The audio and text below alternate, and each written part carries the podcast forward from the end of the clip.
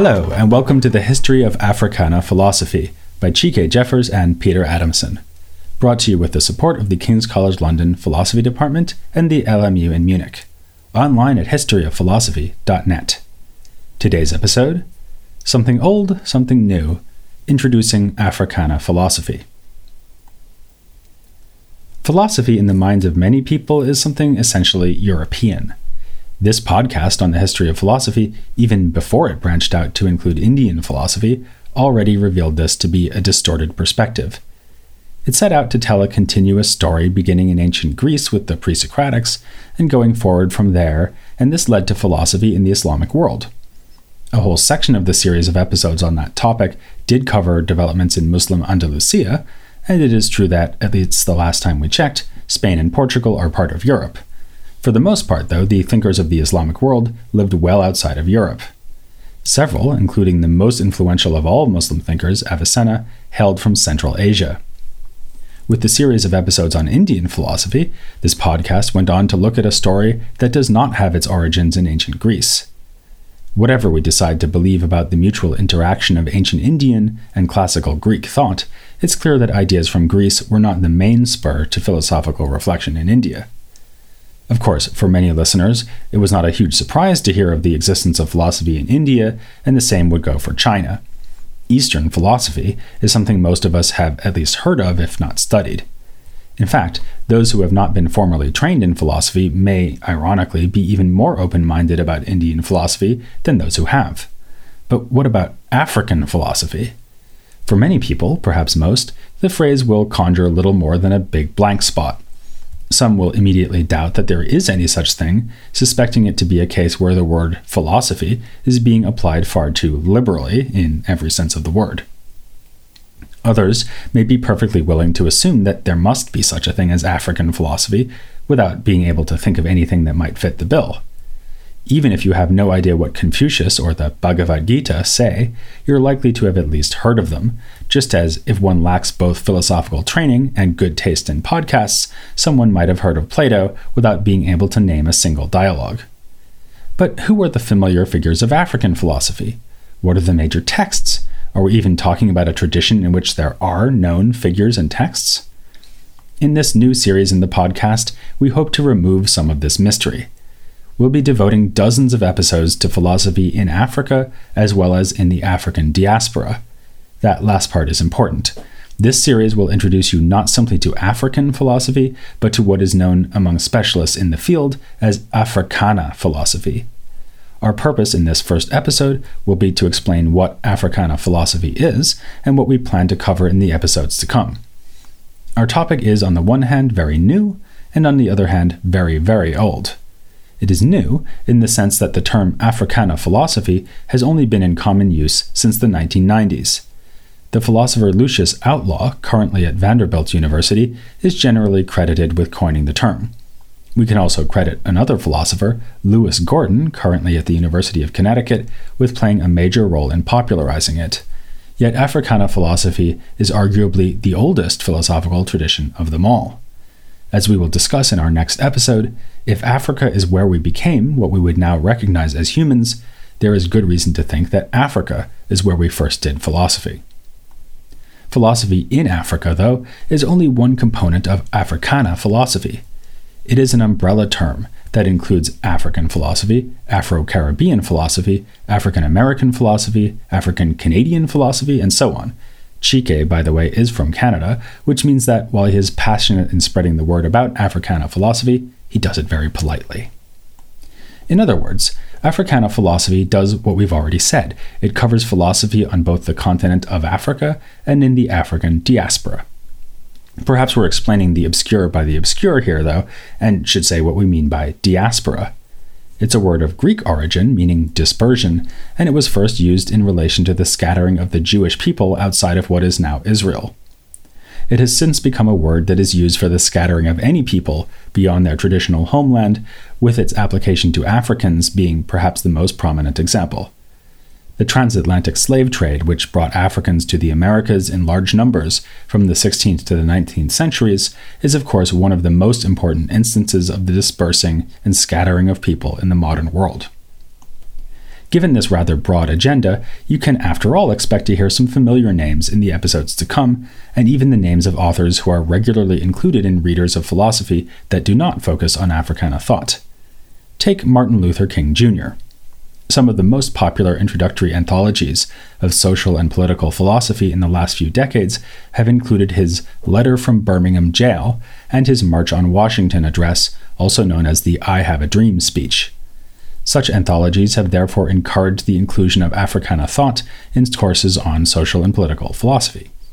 We too will, in due course, discuss the philosophical dimension of King's work as a thinker and leader in an episode of this series. Even the broadest agenda, though, must leave some things out, so let's say something about the material we will not be discussing. The astute listener will have noticed that, according to what we've said so far, Africana philosophy would include a lot of what the podcast has already covered. Quite a number of thinkers dealt with in previous episodes lived in Africa for all or part of their lives. Most appeared in the series on the Islamic world. For instance, the Jewish thinkers Saadia Gaon, who worked in Iraq but was born in Egypt, and Maimonides, who worked in Egypt but was born in Andalusia, so he's a European philosopher too. Then there were various Muslim thinkers from northern Africa, like Ibn Khaldun or Muhammad Abduh.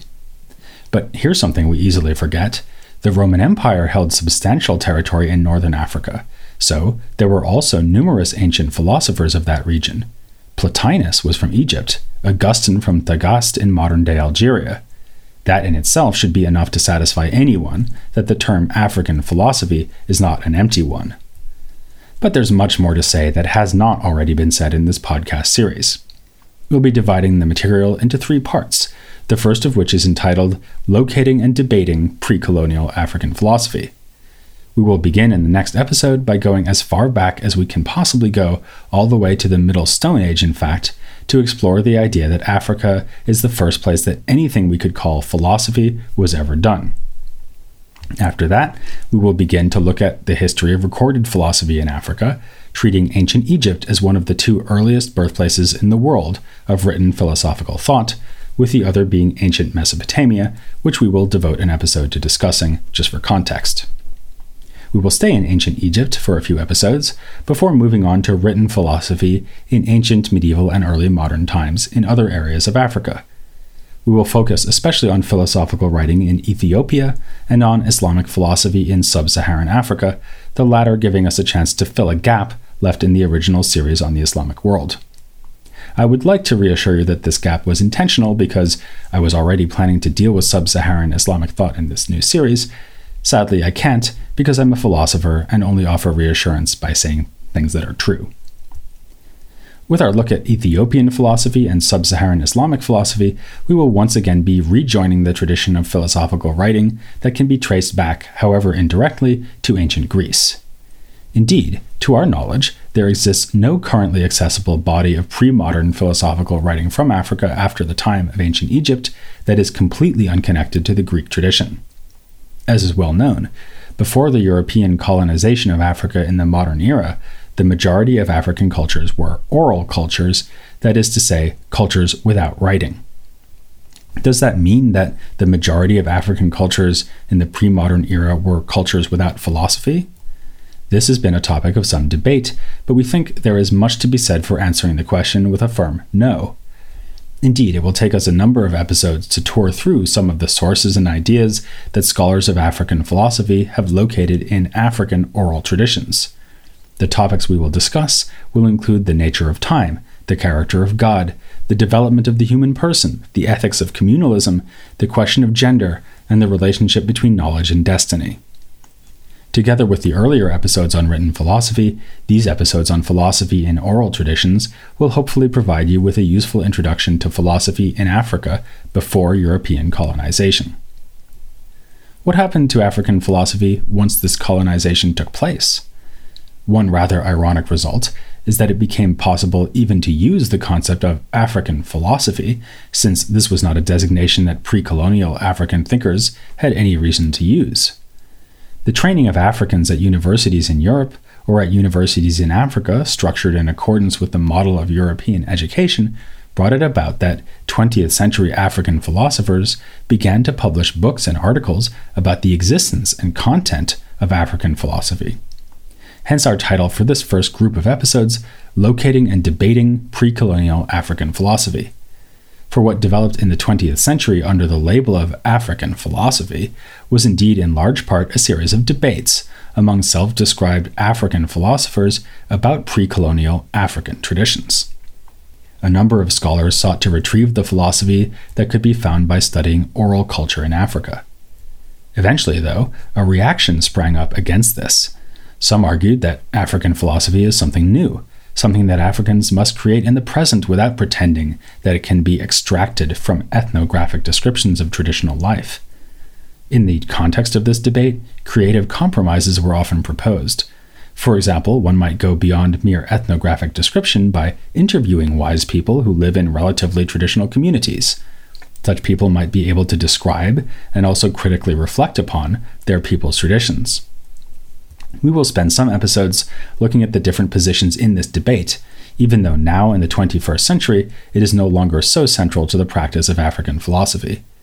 It remains worth discussing, for one thing, so that we can understand the development of the notion of Africana philosophy, and for another thing, because of the broader methodological issues raised by the debate.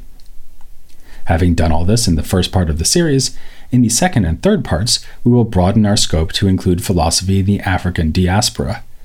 This is not to say that we will have finished talking about philosophy on the African continent we will look at how people in both Africa and in the African diaspora thought philosophically in the modern era in the wake of the transformative events of slavery and colonialism. The second part will look at Africana philosophy in the 18th and 19th centuries, while the third part will sketch the development of Africana philosophy in the 20th century and beyond.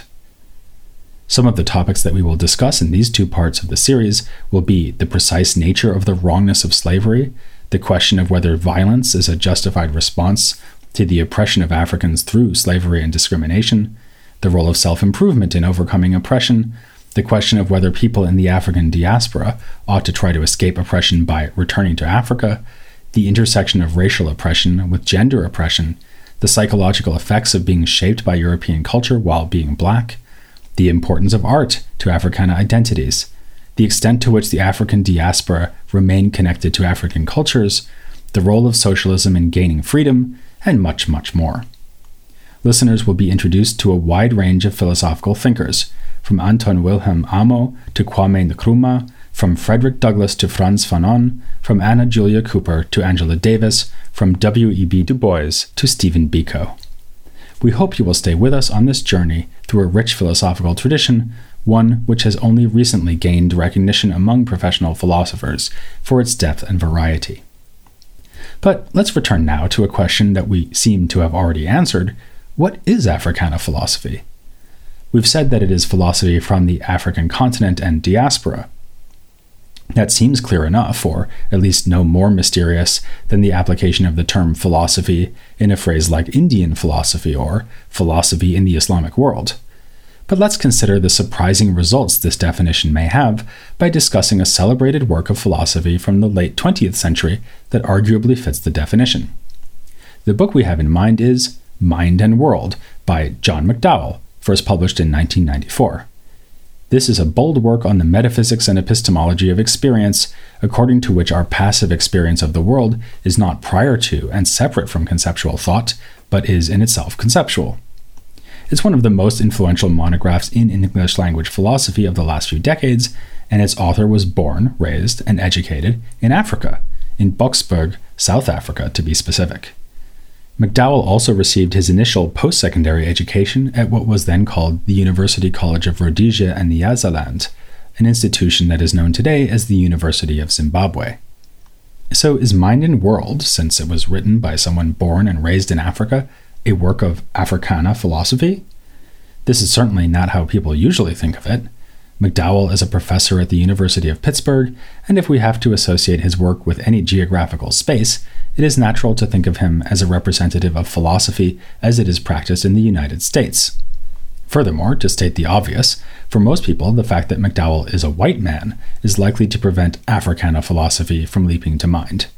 After all, the phrase is often understood to be more or less interchangeable with philosophy done by black people. Still, it remains the case that, on the very broad understanding of Africana philosophy we sketched so far, mind and world would count. So, does this mean that listeners should expect to hear about McDowell in one of the episodes to come? Perhaps somewhere between our discussion of Malcolm X and our discussion of the black feminist epistemology of Patricia Hill Collins? The answer is no, and it's important that we say why. And along the way, note that mind and world would not be part of our story even if McDowell were a black South African.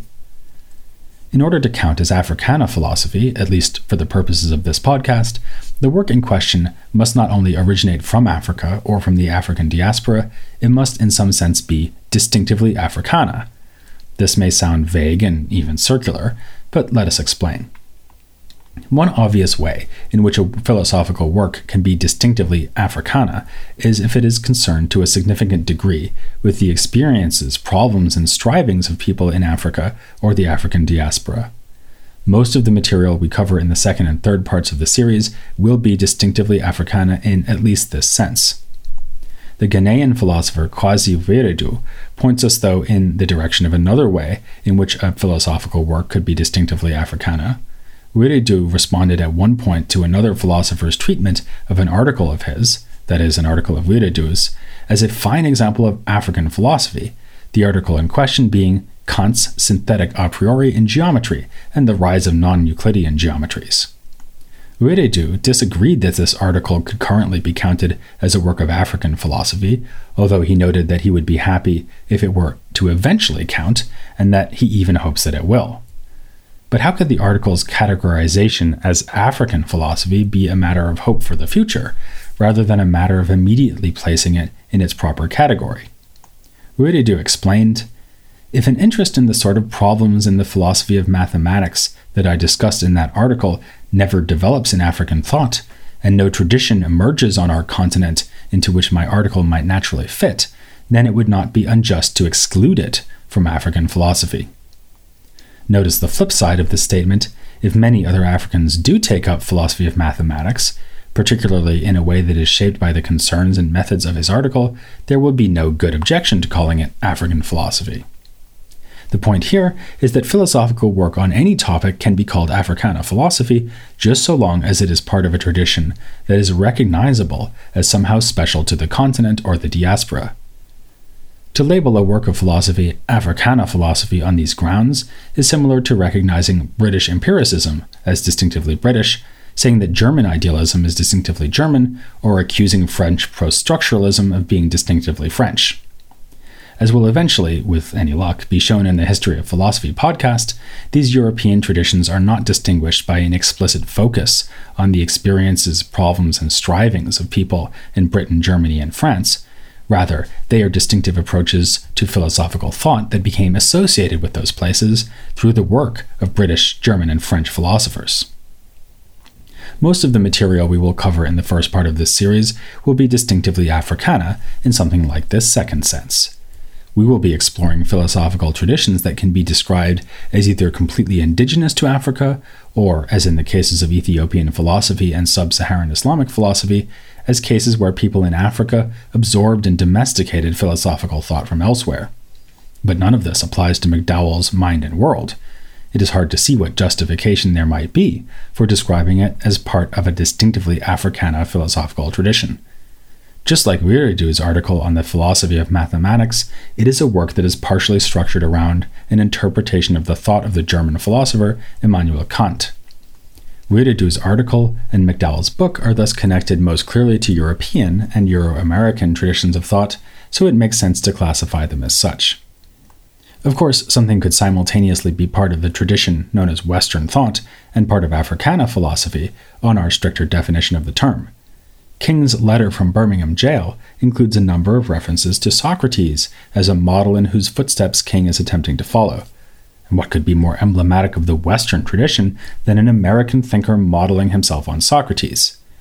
Yet King is at the same time an African American thinker whose letter takes up the question of how best to achieve freedom and equality for African Americans, so this is also a work of Africana philosophy. King's letter also contains a now iconic quotation of Augustine's dictum that an unjust law is no law at all. The name of Augustine returns us to the issue of thinkers in North Africa who were part of the Hellenistic and Roman worlds of late antiquity. Would they also count as contributing to Africana philosophy on our stricter definition? Would it make sense to see Augustine as part of an African tradition of thought? We are not going to take a position on this question, but we are going to point out someone who has, namely the Kenyan philosopher D.A. Masolo. In an intriguing essay entitled African Philosophers in the Greco Roman Era, Masolo discusses Augustine and also Origen and Tertullian as church fathers whose African identities may be relevant to understanding their thought. Though we are convinced that the phrase Africana philosophy is a useful one, we wouldn't claim that it is always easy to decide what is covered by the phrase. One should proceed on a case by case basis, deciding whether a given author or text is usefully illuminated by applying the term. It seems quite clear that it illuminates little or nothing in McDowell's Mind and World, and a great deal in the case of King's Letter. As for the works of St. Augustine, we leave it to you to investigate and decide. In our next episode, we'll be looking back much further than the time of Augustine. Indeed, we will look as far back in the history of human thought as possible. We'll be exploring the question of whether Africa is where philosophy was born, next time on the history of Africana philosophy.